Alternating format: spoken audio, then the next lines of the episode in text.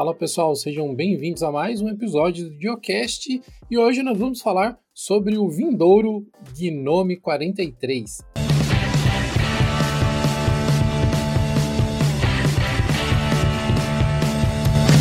Episódio do Geocache conta com o apoio da Tribe. Se você está tentando se posicionar dentro do mercado de trabalho na área de desenvolvimento de sites e aplicações, seja você um estudante ou um profissional que quer se reposicionar dentro desse mercado, a formação e desenvolvimento da Tribe pode te ajudar a alcançar os seus objetivos. Em apenas 12 meses, você vai passar por um curso completo, totalmente focado nas necessidades do mercado, que vão te ajudar a se reposicionar. Nove entre cada 10 pessoas que terminam a formação da Tribe já estão posicionados no mercado de trabalho até 3 meses após terminarem os cursos. Então conheça mais sobre a Tribe acessando o link que vai estar na descrição desse episódio e veja como ela pode te ajudar a mudar o seu futuro.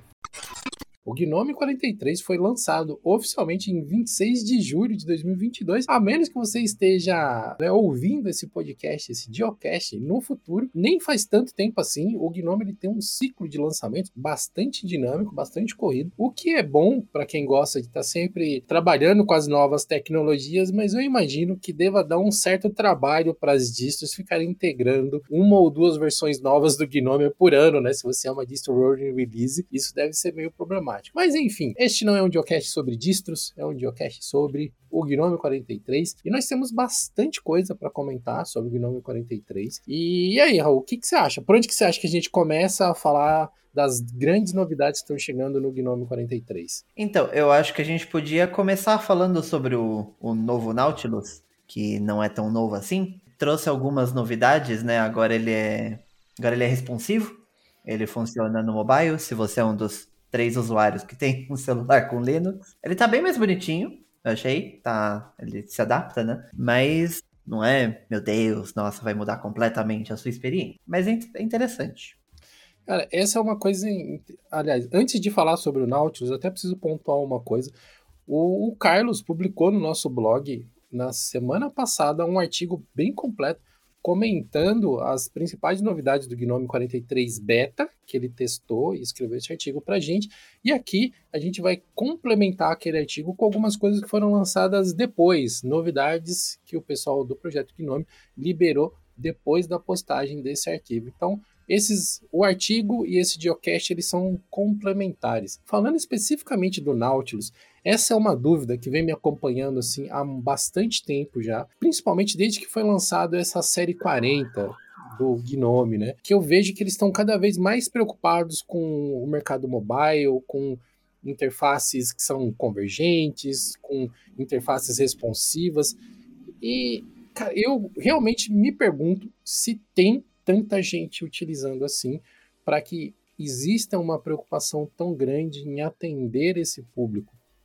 Como usuário de desktop, a gente entende que tem uma série de outros problemas, de outras necessidades de implementação que talvez fossem mais urgentes. Porque eu não sei quanta gente usa no desktop, como eu disse, eu nunca vi uma estatística disso, mas eu acredito, no desktop não, no mobile, mas eu acredito que tem muito mais gente usando no desktop.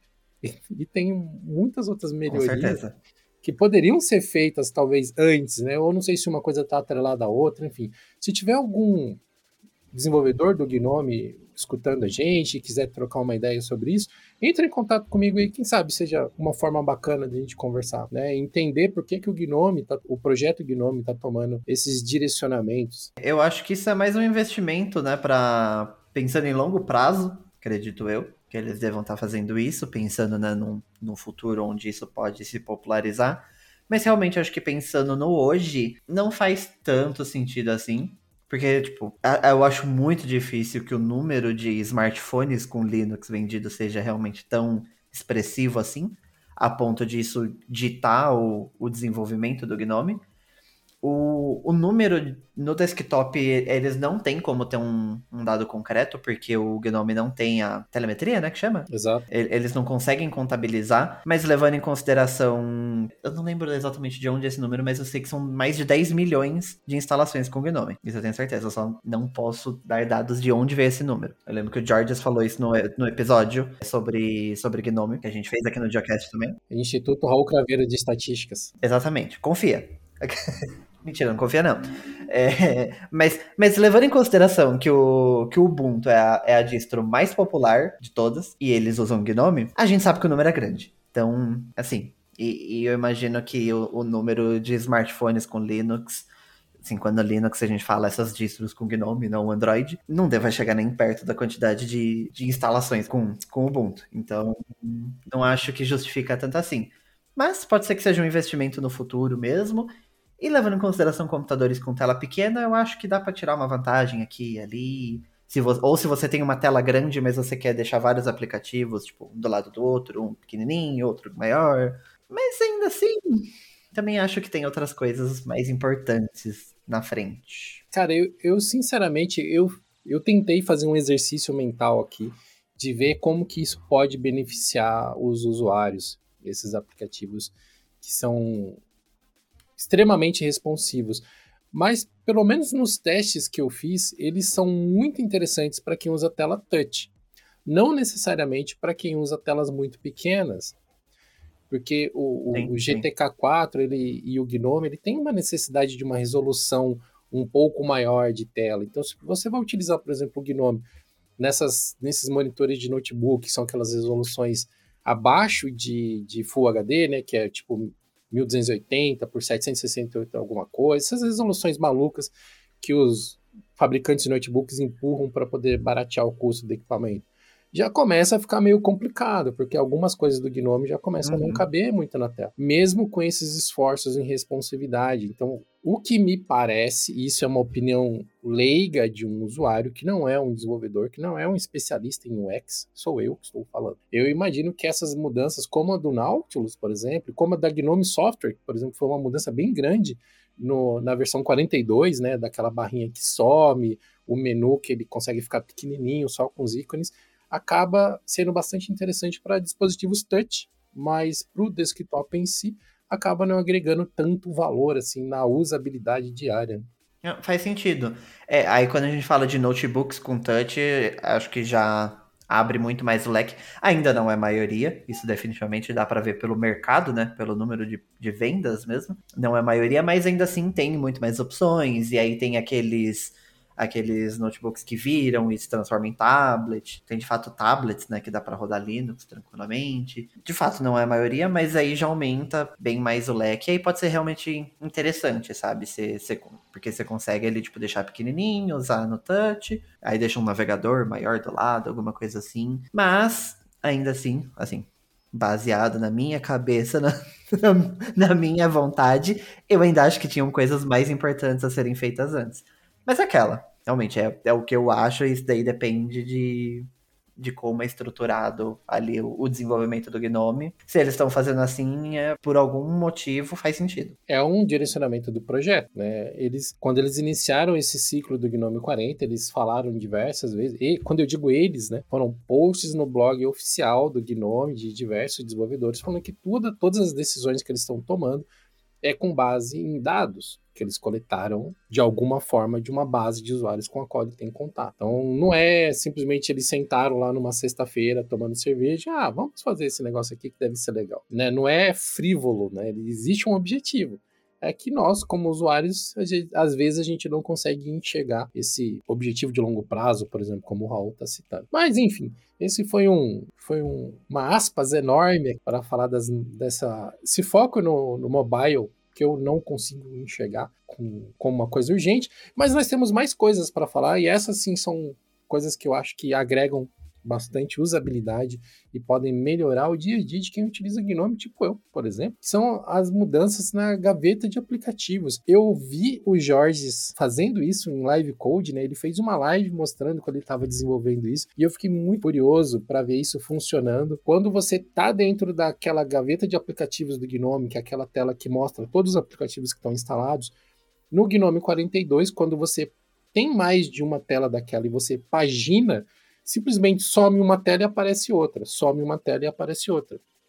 No Gnome 43, a transição de uma tela para outra vai ser algo muito mais orgânico, mais fluido. Quando você estiver trocando de uma tela para outra, você vai ver trechos da tela que está sumindo e trechos da tela que está entrando. É, assim, é difícil de explicar isso visualmente, mas imagina um movimento mais natural de você passar páginas. Você está passando uma página, a página que você está passando, ela está visível, mas a próxima já aparece um pedacinho. Cara, essa é uma coisa que eu achei tão visualmente agradável, assim. Que... Eu tenho uma maneira de explicar isso para os jovens. É tipo quando você está no TikTok e você vai passar por um outro vídeo, que você já vê um pedacinho do vídeo e ainda está vendo o anterior, ou para quem, né? Ah, não aceita TikTok quem vê o vídeo do Reels, que nada mais é do que um vídeo do TikTok, só que velho. Mas, mas tudo bem. Deixar minha crítica aqui. então, mas assim, né, voltando, né, é, de fato, é, é, uma, é uma novidade que não é necessariamente algo que vai ser revolucionário, que vai mudar a maneira de você usar o Gnome, mas pensando na experiência do usuário, isso sem dúvida é uma melhoria, principalmente quando a gente quando a gente leva em consideração também pessoas que, que talvez não tenham tanto costume de utilizar um computador, então para ela talvez não é tão óbvio ali o que, que é aquela tela. Então você consegue ver os outros ícones, então você também já sabe o que está vindo ali do outro lado. Você sabe que tem mais aplicativos, às vezes você sabe quais aplicativos, isso é interessante. Sem contar que, né, só naquele aquele quentinho no coração, né, também, eu acho que ele deixa mais bonitinho, deixa mais confortável, mais fluido, sabe? Eu acho que é, é uma adição muito bem-vinda, sem dúvida. Cara, e principalmente esse ponto que você citou. Pessoas que estão chegando na, na interface por agora, que ainda não estão acostumadas com as dinâmicas do Gnome, elas podem sim não perceber que tem outras páginas com mais aplicativos instalados. Eu mesmo, já, apesar de usar Gnome há muito tempo, já passei por isso algumas vezes em equipamentos que não eram os meus. Quando eu precisei usar o notebook de alguém, ou usar o desktop de alguém, e eu procurando algum aplicativo assim que eu tinha certeza que estava instalado, mas ele estava na segunda página, porque nem todo mundo faz como eu, que é, organiza os aplicativos em pastinhas e deixa uma página só. Eu não gosto de ter várias páginas. Eu categorizo eles em passas e deixo eles todos na primeira.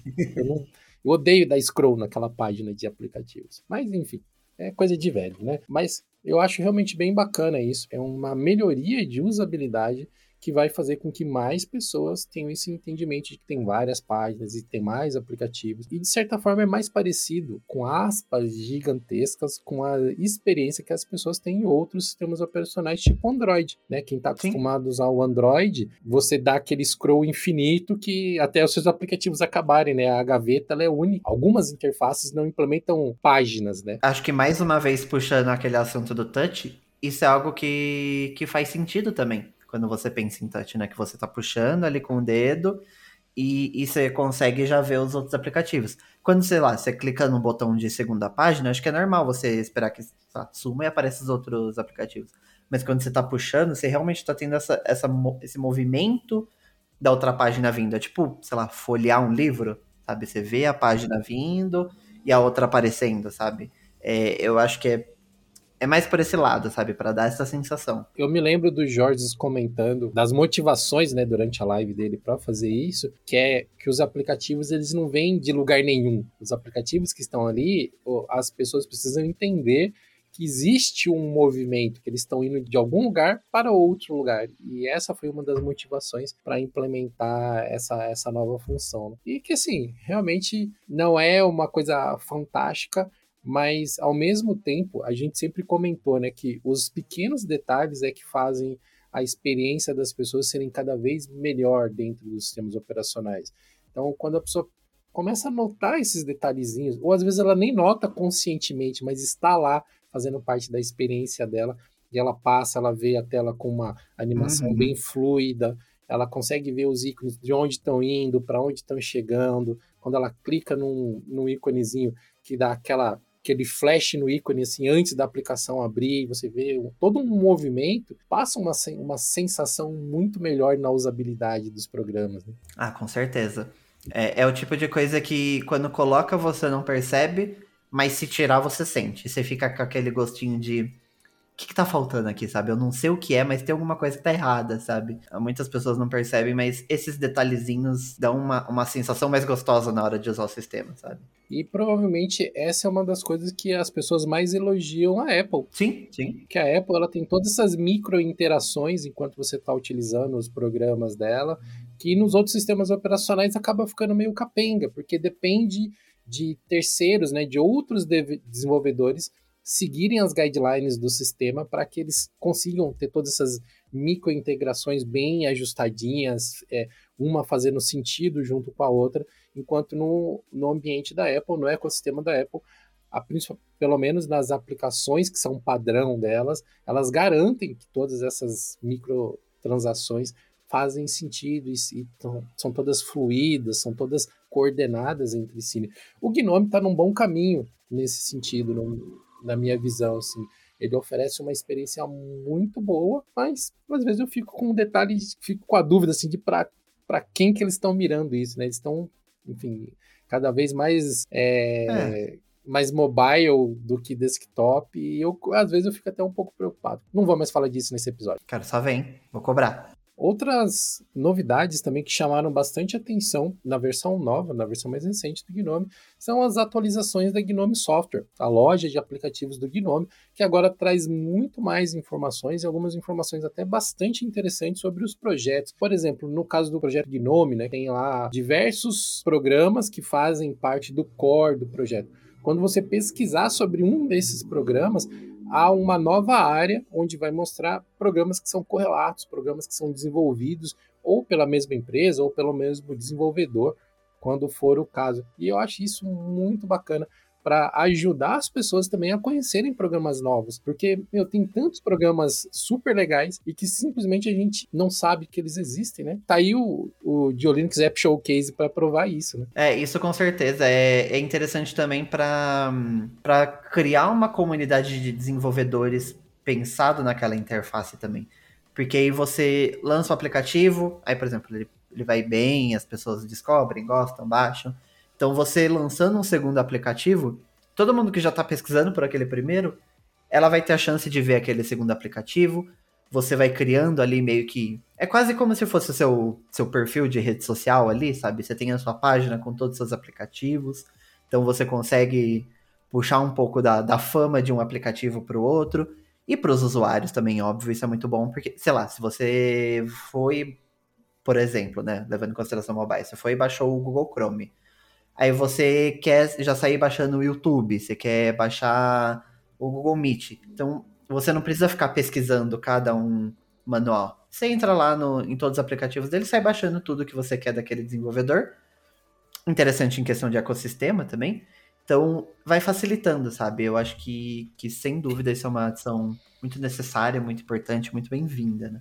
Além dessas mudanças, né, de mostrar os aplicativos do mesmo desenvolvedor, uma série de outros pequenos ajustes cosméticos estão sendo feitos também né, em toda a interface da Gnome Software. A experiência dele está cada vez mais coesa, como por exemplo agora quando você seleciona, se você tiver outros tipos de empacotamento ativos no seu sistema, né? além do empacotamento disco, tipo o Flatpak, por exemplo, que é suportado pela Gnome Software, Agora, essa telinha que mostra se você está selecionando o Flatpak ou o pacote do repositório, ela tem uns íconezinhos coloridos, ela está melhor desenhada, né? Ela fica mais fácil de entender quando você escolhe entre um formato de pacote e outro. Pequenas coisinhas que deixam toda a experiência muito mais prazerosa de utilização. Inclusive, né, a questão do posicionamento dela, né, que mudou, eu acho que é uma das coisas mais interessantes dessa mudança, na real. Porque antes ela ficava ali na barra superior, é... só que muita gente nem sabia que tinha aquilo. Porque quando você entra no aplicativo, você vai direto no botão de instalar. Então, tipo, se não tá ali muito perto, muitas vezes vai passar despercebido, sabe? A não ser que você esteja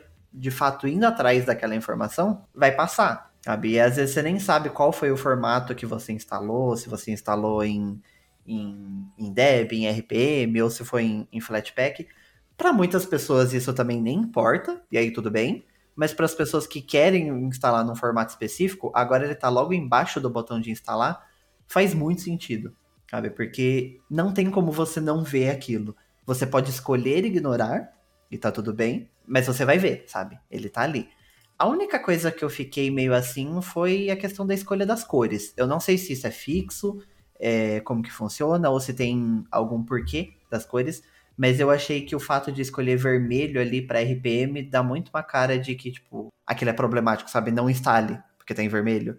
Eu não sei se tem alguma, algum filtro de segurança e por ser RPM tá instalado no sistema inteiro, por isso que colocaram vermelho. Não sei, mas eu fiquei com essa sensação de, tipo, parece que se você tá instalando o vermelho, você tá instalando errado, sabe? Instala o azul, que é mais bonitinho, mais confortável. Essa é uma preocupação bastante válida. Eu tô olhando aqui no Debian, que eu baixei para testar também, que já tem uma, uma... O Debian Seed, né, que é o que eu utilizo, já tá com a Gnome 43, a Gnome Software 43 Beta, e nele também aparece destacado em vermelho, quando é o pacote do Debian, Inclusive, tem um, uma outra informação que é mais problemática ainda, que ali embaixo do nome do pacote diz que a fonte do pacote é desconhecida. Então, isso é mais problemático ainda, porque você só vai ver um embaixo é. ali, FlatHub, e vai ter lá, Flatpak, download de flathub.org. Aí você vai baixar o ponto .deb, fonte desconhecida em vermelho. Realmente pode induzir as pessoas ao erro. É, eu não sei se isso é proposital, porque eu sei que do mesmo jeito que eles consideram o Shark como inseguro, por exemplo, porque ele tem acesso a, a todo o sistema, alguma coisa assim. Então eles consideram isso como inseguro, então pode ser que o Deb RPM eles estão considerando como inseguro por causa disso também. Aí tem quem vai discordar, tem quem, tem quem vai concordar, aí é outra discussão, mas eu não sei se isso foi proposital ou se só foi uma escolha equivocada de cores. Eu gostaria de saber mais, sabe, se, se é proposital ou não. É, realmente essa é uma, uma dúvida para se levar para frente e depois a gente pode até tentar pesquisar e trazer isso para os ouvintes aqui do Geocache. Mas uma outra coisa que eu senti falta e que talvez possa ser integrada numa versão futura do Gnome, da Gnome Software, é você poder escolher um formato padrão para ser instalado. Na loja do Gnome aqui que eu estou utilizando nesse momento, ele por padrão, traz sempre o repositório da distro e os que não existem na distro e só existem no FlatHub, ele só vai trazer um FlatHub, obviamente. Mas poderia ser bastante interessante dos que tem os dois, eu poder escolher um como padrão. Por exemplo, ah, eu quero que sempre instale o Flatpak. E aí, mesmo que tenha no repositório local, ele instalaria o Flatpak por padrão. Isso poderia ser uma coisa interessante no futuro, né, de ser adicionado. Sem dúvida, seria uma, uma coisinha assim, um detalhezinho, mas é uma customização bem legal, bem-vinda. Eu, por exemplo, eu sempre prefiro instalar em Flatpak, salvo raras exceções. A Steam, por exemplo, eu acabo sendo pre sempre preferindo instalar em RPM do que, do que no, no Flatpak. Não que o Flatpak não funcione, mas, sei lá, simplesmente sinto no coração de instalar em RPM, mas a grande maioria das coisas eu acabo sempre dando preferência pro Flatpak mesmo. Então, ter isso automático seria bem interessante mesmo. Que é só realmente abre a página e instala. Quem estiver ouvindo aqui esse podcast que é envolvido com UX, né, com a experiência do usuário, vai, vai concordar comigo que você conseguir tornar a experiência do usuário mais fluida, oferecendo menos cliques, muitas vezes é algo desejável. Né? Nesse caso mesmo, que ele pode optar por sempre instalar um formato padrão quando houver ele, ele disponível, né? Pode ser interessante. É um, é um mimozinho para os usuários que se importam com isso, né? É, eu acho que o usuário vai ficar feliz, né? De, de poder ter mais esse poder de escolha, sabe? Tipo, olha, eu posso escolher qual que eu prefiro, sabe?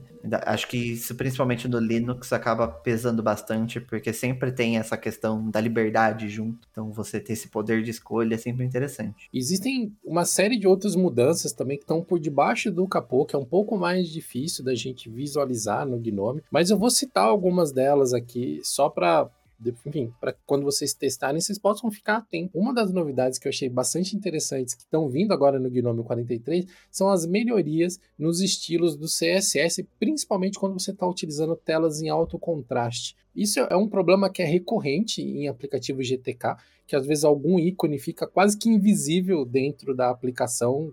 Quem, quem nunca entrou no, no GIMP e não conseguiu ver nada na barra de tarefas, que atire a primeira pedra, entendeu? Mas uhum. Esse não é um problema que ocorre só no GIMP, eu já sofri com isso no Inkscape, em vários outros programas, e acredito que cada vez mais migrando para o GTK4, apesar de algumas aplicações como o GIMP o, e o Inkscape, por exemplo, ainda estarem longe de migrar para o GT4, GTK4, mas eles utilizam muitas das folhas de estilo do Gnome, é, a possibilidade de continuar acontecendo esses problemas são cada vez menores. As ferramentas também, o painel de controle ali de conexões do Gnome agora está mostrando mais informações sobre as VPNs em que você está conectado. Então, especificamente a VPN do WireGuard agora aparece também corretamente demonstrada dentro do painel de conexões do Gnome. Outras correções interessantes são, se você está utilizando um notebook, você tem uns gestos de touchpad muito mais eficientes e corrigidos. E também agora você tem melhorias específicas para o Wayland, que é uma coisa que eu adoraria testar, adoraria ver como que o Wayland está saindo no dia a dia, mas infelizmente a minha placa de Nvidia não me permite. Ainda que a Nvidia já roda né, no Wayland, mas ainda tipo, bem longe do ideal, então às vezes acaba meio que sobrando só para testes mesmo, mas para o dia a dia fica um pouco difícil, né? Mas é claro, como toda versão, também eles anunciaram que tiveram várias outras correções, eles resolveram leak de memória, que é algo que outras versões mais antigas do Gnome já sofreram muito com isso. Hoje em dia tá tá bem mais resolvido, mas claramente tinham mais alguns leaks de memórias ali que foram resolvidos. Ainda né, em Wayland também eles, eles removeram alguns protocolos que já estavam obsoletos. Você tem mais garantia que aquele código ali tá limpo, com tudo atualizado, você não tem código velho ali meio que sem uso com uma porta aberta, né, para você ter algum problema de segurança, talvez, né? Então tem tem várias novidades assim pequenininhas que são bem interessantes, né, quando a gente fala em em conjunto, né? Nós guardamos aqui a pérola do que nós queremos conversar com vocês pro, mais para o final desse episódio do Geocache. E provavelmente esse assunto vai render um pouco, porque uhum. o projeto Gnome ele está implementando dentro do Gnome Settings, dentro do seu painel de controle, uma ferramenta chamada Device Security, segurança do dispositivo, que serve para mostrar para os usuários o quanto que os seus dispositivos estão seguros de acordo com os padrões que o Gnome estabeleceu. E isso tem gerado aí uma controvérsia com algumas distros, né? Isso, em teoria, era para ser uma novidade linda, maravilhosa, perfeitinha, sem defeitos. Mas tá gerando alguns problemas. É, um deles, inclusive, é com o próprio pessoal do Ubuntu, que eles anunciaram que provavelmente isso não vai chegar na versão 22.10. Deve vir só mais para frente. Porque por padrão, o Ubuntu, tipo uma instalação padrão do Ubuntu, é, vai dar um nível de segurança 1. Porque esse painel, basicamente, ele tem níveis de segurança, sabe? Onde vai de 0 a 3.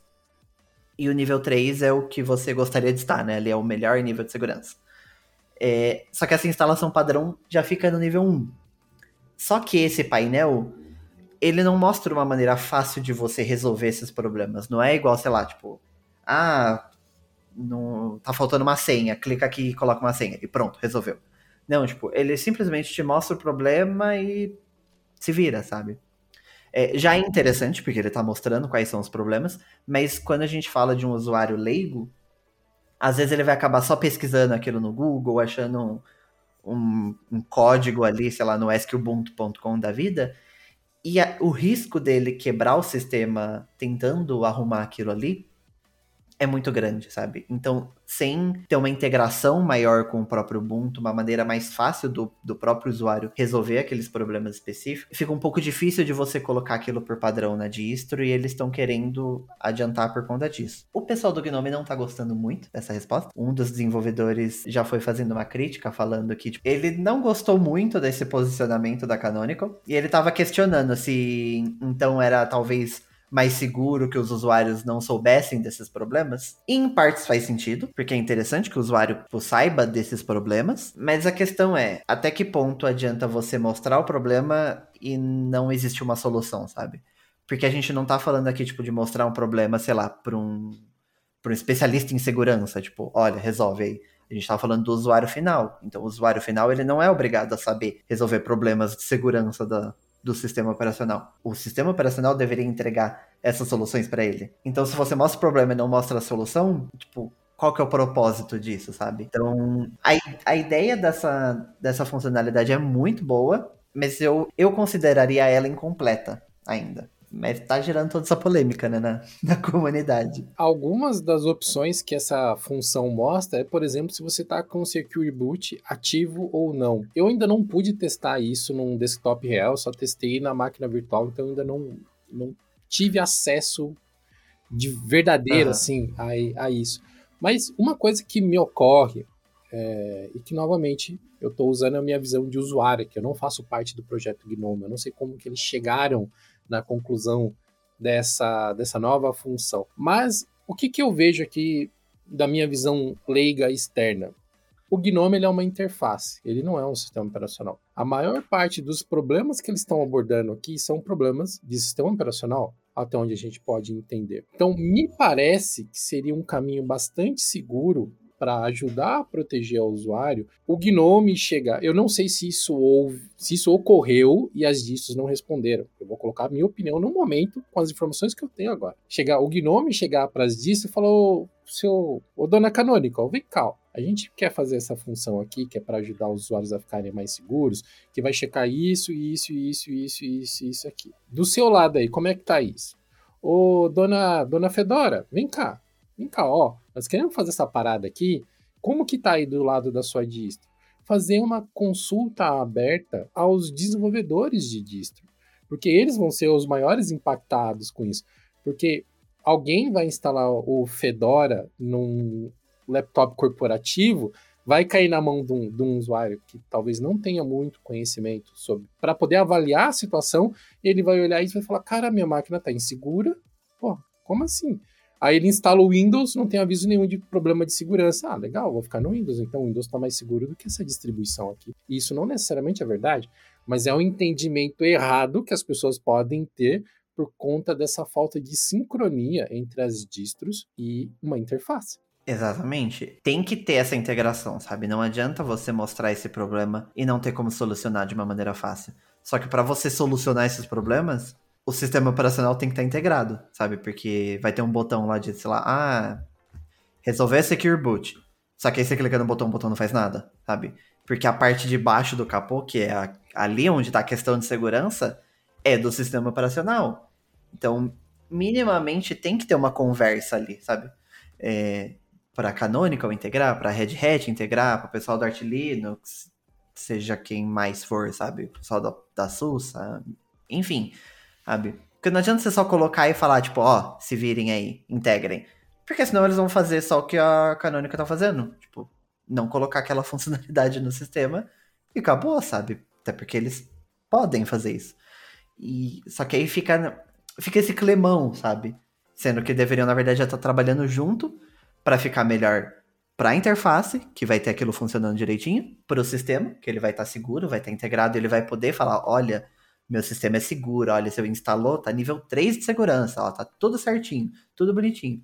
E é melhor para o usuário, porque ele vai estar tá usando também, ele vai estar tá se sentindo seguro. Porque ele vai falar, nossa, meu sistema é muito mais seguro que o seu, olha, tá bonitinho aqui, tá redondinho, não tô correndo risco. É complicado é, complicado para dizer o mínimo e, novamente, né, são coisas que a gente ainda precisa testar. A gente não pode ignorar também que nós estamos falando de uma versão alfa do Gnome 43, né, desculpa, a versão beta, né, do Gnome 43. Sim. Pode ser que muita coisa mude até o lançamento, mas existem diversas preocupações e eu vou até pesquisar depois efetivamente para ver quais são os pontos que essa ferramenta está checando, porque vai acontecer casos, Raul, onde simplesmente o recurso que ele espera não existe, né, distro. Sim, sim. Porque as distros elas podem ser montadas de qualquer forma. Vamos dizer, hipoteticamente, que um dos das ferramentas que eles chequem é se o systemd, sei lá, alguma ferramenta específica do systemd existe no sistema operacional.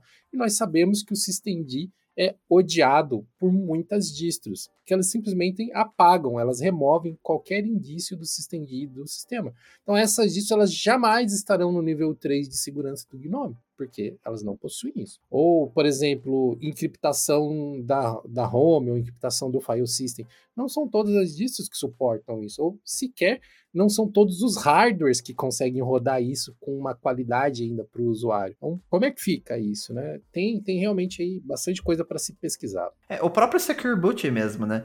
que o Ubuntu e Fedora suporta. Nem todas as outras distros suportam isso. Então, tipo, como que você vai fazer? Quer dizer que nenhuma distro além dessas duas é, é segura? É, é um pouco mais complicado do que isso, sabe? Do que só colocar um, um painel ali e acabou. É, e uma, uma coisa interessante, eu tô vendo aqui, eu eu tô com uma máquina virtual do Fedora 37 aqui, olhando Fedora Workstation 37. E aí nessa tela do Secure Boot, quando você clica nela, ele tem uma informação assim, tá em inglês, né? Eu vou fazer uma tradução livre aqui, né? O Secure Boot previne que softwares maliciosos sejam carregados quando o seu computador inicia, quando o seu equipamento é ligado.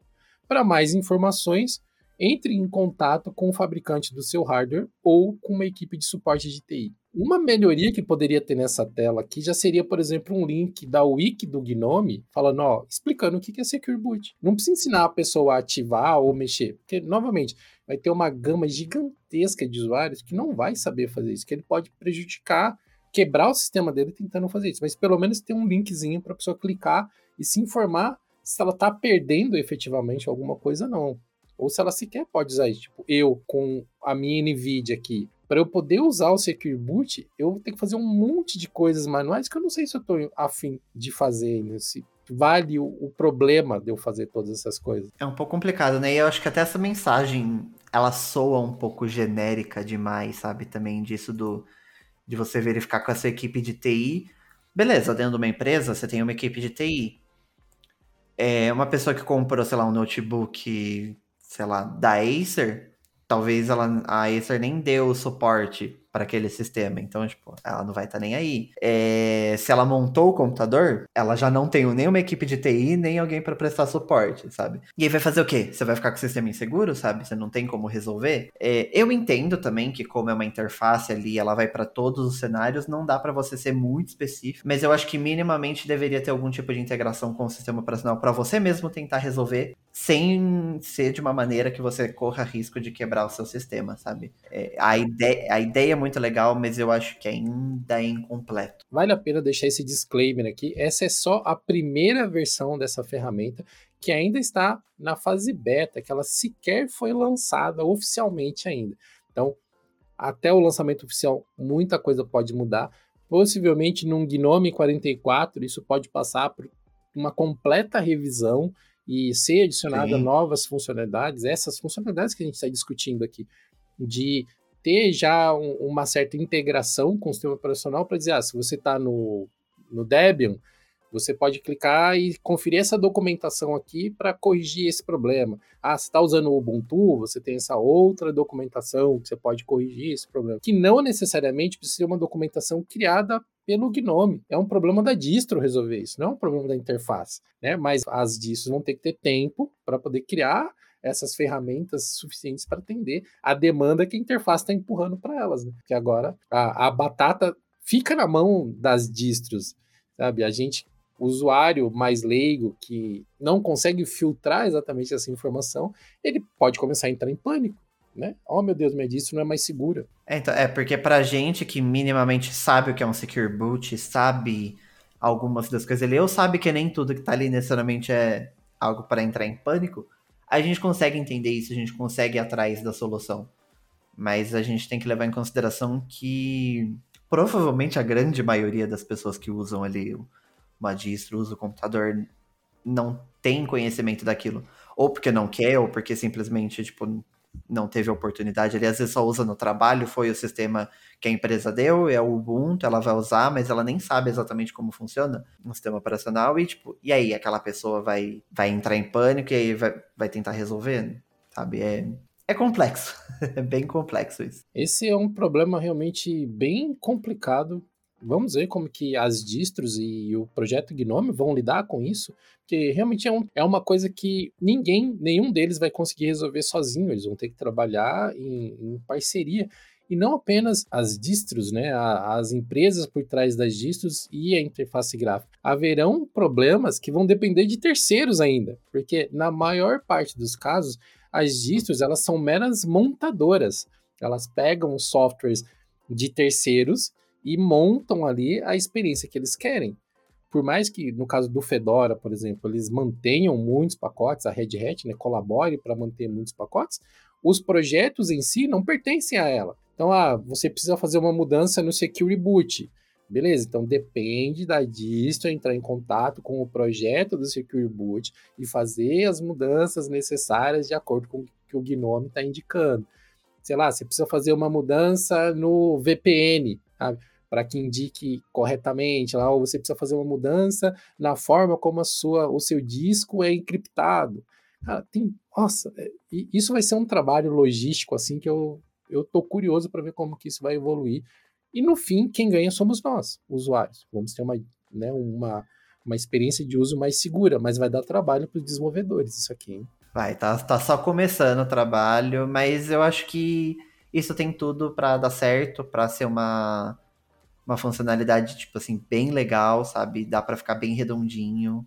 Eu boto fé, boto fé. Pois é, bom, Vamos ver né, como que isso evolui. O Gnome 43 está previsto para ser lançado em 21 de setembro, se não ocorrer nenhum atraso, se não for encontrado nenhum bug que impeça né, o seu lançamento a gente imagina que um pouco tempo depois do lançamento oficial já estará sendo lançado também o Ubuntu 22.10, já vai integrar também o Gnome 43. O próximo lançamento é o Fedora e aí começa, né, o, o samba das atualizações, né, com as discos Roll New Release se movimentando aí para conseguir trazer o pacote para todo mundo. Falta pouco, falta bem pouco. Cara, uma outra novidade também que faz parte das mudanças visuais, e talvez essa seja uma das mais visíveis e que pode gerar um pouco de controvérsia aí, é que o painel de ações do Gnome ele ficou com uma cara muito mais parecida com os celulares, né? Com os botões redondos ali. Cara, eu, eu, eu eu tô achando meio estranho. O que, que você achou do novo painel de ações, Raul? Eu vou pro lado oposto, na verdade. Eu, eu gostei bastante. Eu, particularmente, achei que ficou bonito. Eu entendo a questão do, do tamanho ali do botão. Eu ia tentar passar um episódio inteiro sem falar da Apple mas não vou conseguir. mas é, porque a Apple no Big Sur, ela também mudou os botões para um botão nesse estilo. Só que, olha aí, no macOS não faz sentido, porque tanto que quando lançaram isso, começaram todos os rumores de que a Apple poderia lançar um MacBook com tela touch ou que teria um iPad com macOS, porque ela tava meio que aumentando todos os botões, sabe? Aí meio que faria, fazia sentido, sabe, para tela touch. Porque para mouse você não precisa de um botão gigante, sabe? Que é o, o dobro do tamanho do cursor. É, só que numa tela touch, né? Quando você está encostando com o dedo, é, faz, faz sentido. Só que por outro lado, no Gnome, faz sentido ter esse botão um pouco mais largo, justamente porque você está levando em consideração as telas touch, os três usuários de celular e, e, e por aí vai, sabe? Então tem esse apelo também do touch. O, Gnome tem, tem trazido esse, essa questão. Então, esse caso específico, eu acho que faz sentido. E sem contar que eu acho que visualmente eu achei bonitinho, pessoalmente. E eu sempre usei aquela extensão do Device Input Output. Não. Sound Input Output Device Chooser, que é o nome gigante. Então, eu acho que só de ter isso nativo, não precisar mais de uma extensão para você poder mudar é, os devices ali sem precisar ficar entrando nas configurações toda vez, eu acho muito bem-vindo. Gostei que dá para mudar o Wi-Fi também, quando você tem um notebook, por exemplo. Eu, eu achei bem bonitinho, bem redondinho. Eu gostei. Não é perfeito, tem um detalhezinho aqui ali de posicionamento e tal, mas eu achei, tipo, bem redondinho, bem bonitinho. É, cara, eu não sei, não sei. Eu acho que, acho que o Dil até comentou sobre isso uma vez, né? Que a, as interfaces, elas estão cada vez mais com esses cantos arredondados e a, me, a gente já tá ali perigosamente próximo do limite do que o canto redondo está começando a ficar redondo demais. E eu acho que esses botões eles têm, eles sofrem desse problema. Eles são praticamente pílulas, né? A, a borda é, é, é, é, basicamente um círculo, né? Um, um, meio círculo ali. E eu acho que é redondo demais. E é desconexo do resto da interface, porque se você for olhar todo o restante da interface do Gnome, nada tem um canto tão arredondado quanto aqueles botões. Então, eu começo a ficar preocupado, assim, será que as próximas versões vão ficar cada vez mais redondas, assim? Tipo o Deepin, né? Ah, um, acho que é uma versão, não a mais recente, porque a versão mais recente do Deepin mudou bastante, mas tinha umas versões mais anteriores dele que eles tinham uns cantos arredondados enormes, assim, que eu acho feio demais. Mas, de novo, aí é meu gosto, eu acho feio, muito arredondado. Então, eu começo a ficar preocupado se isso vai ser uma tendência no design do Gnome, sabe? Não, é, nesse caso eu, eu entendo. Eu também acho que poderia ser um pouco menos redondo. Eu acho que ainda tá relativamente balanceado, né? Quando você pensa que a, o pop-up né, principal ali, ele tem o, a quantidade padrão de arredondamento, digamos assim, enquanto os botões são um pouco mais arredondados ali. Eu até acho que, que fica um pouco gostosinho de ver, mas, mas eu entendo essa questão também de achar que é demais. É, eu praticamente gostei, sincero, mas, mas de fato, acho que se fosse um pouco menos, acho que ficaria bom também. Mas confesso também que eu tenho esse medo de que, apesar de gostar muito de canto arredondado, eu tenho esse medo de que vão exagerar cada vez mais. Porque, tipo, ah, aquele sistema lança arredondado, então tem que arredondar mais.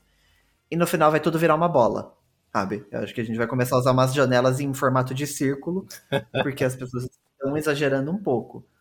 Mas, vamos ver, né? Já já, daqui uns dois anos, alguém vem e inova tudo, falar, não, agora a moda é ser 100% quadrado e aí volta pro quadrado, e aí arredonda de novo. Porque é normal, né? Tendência de design vai sempre mudando. Não acho que vai ser canto arredondado para sempre, mas eu particularmente acho charmosinho. É, não sei, eu, eu, eu tô preocupado com o caminho que essas coisas do arredondamento estão tomando.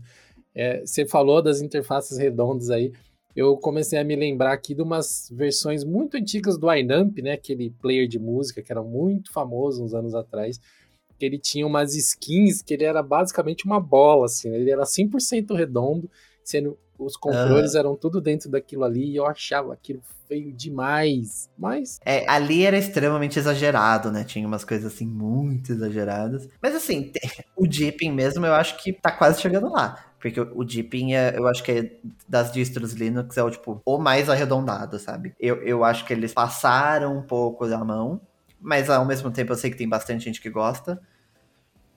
É, é um pouco perigoso, mas eu também acho que não deve durar tanto assim até vir uma outra tendência de design, porque normal, sabe? É só ir comparando os sistemas ao longo das décadas que, que eles mudam completamente, sabe? Uma coisa que eu acho que não deve sair é a questão de flat design. Eu acho que por, por várias outras questões de acessibilidade, de usabilidade, eu acho que isso é algo muito difícil de, de sair.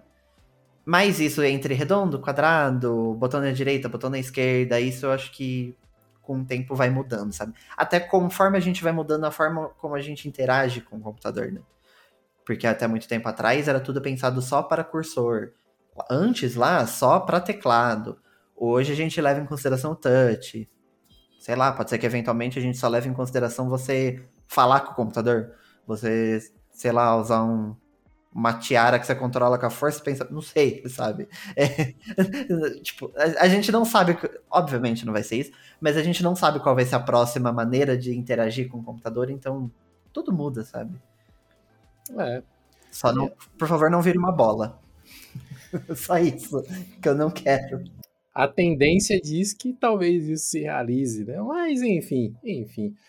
Mas de qualquer forma, eu acho que eles estão trazendo algumas melhorias há muito necessárias nesse painel. Muitos recursos que antes você dependia exclusivamente de extensões, agora vão estar tá ali, como você já citou, né, de você poder selecionar a entrada e saída de som e tal. Ainda tem muito mais coisas que poderiam entrar ali também, mas, enfim, essa é, é a primeira versão. Vamos ver como que vai ser o feedback dos usuários e como que o próprio projeto Gnome lida com isso também, porque pode ser que nas próximas versões a gente acabe recebendo ainda mais melhorias nesse painel. Sim, com certeza. São essas as novidades do Gnome 43 que nós queríamos comentar com vocês. São apenas algumas das novidades. Nós vamos ter uma lista mais completa assim que ele for lançado oficialmente. De acordo com o histórico do projeto Gnome, por já estar na fase beta, nós não devemos ver grandes mudanças daqui até o lançamento da versão oficial, mas vamos ficar atentos e se for necessário, a gente lança mais algum artigo complementar lá no blog ou até faz um novo episódio do podcast comentando como que ficou a versão final do Gnome. Pessoal, muito obrigado por todos vocês que nos acompanharam até aqui. Raul, muito obrigado pela sua participação e pela sua ajuda aqui com esse papo super bacana e nós nos vemos no próximo Geocast.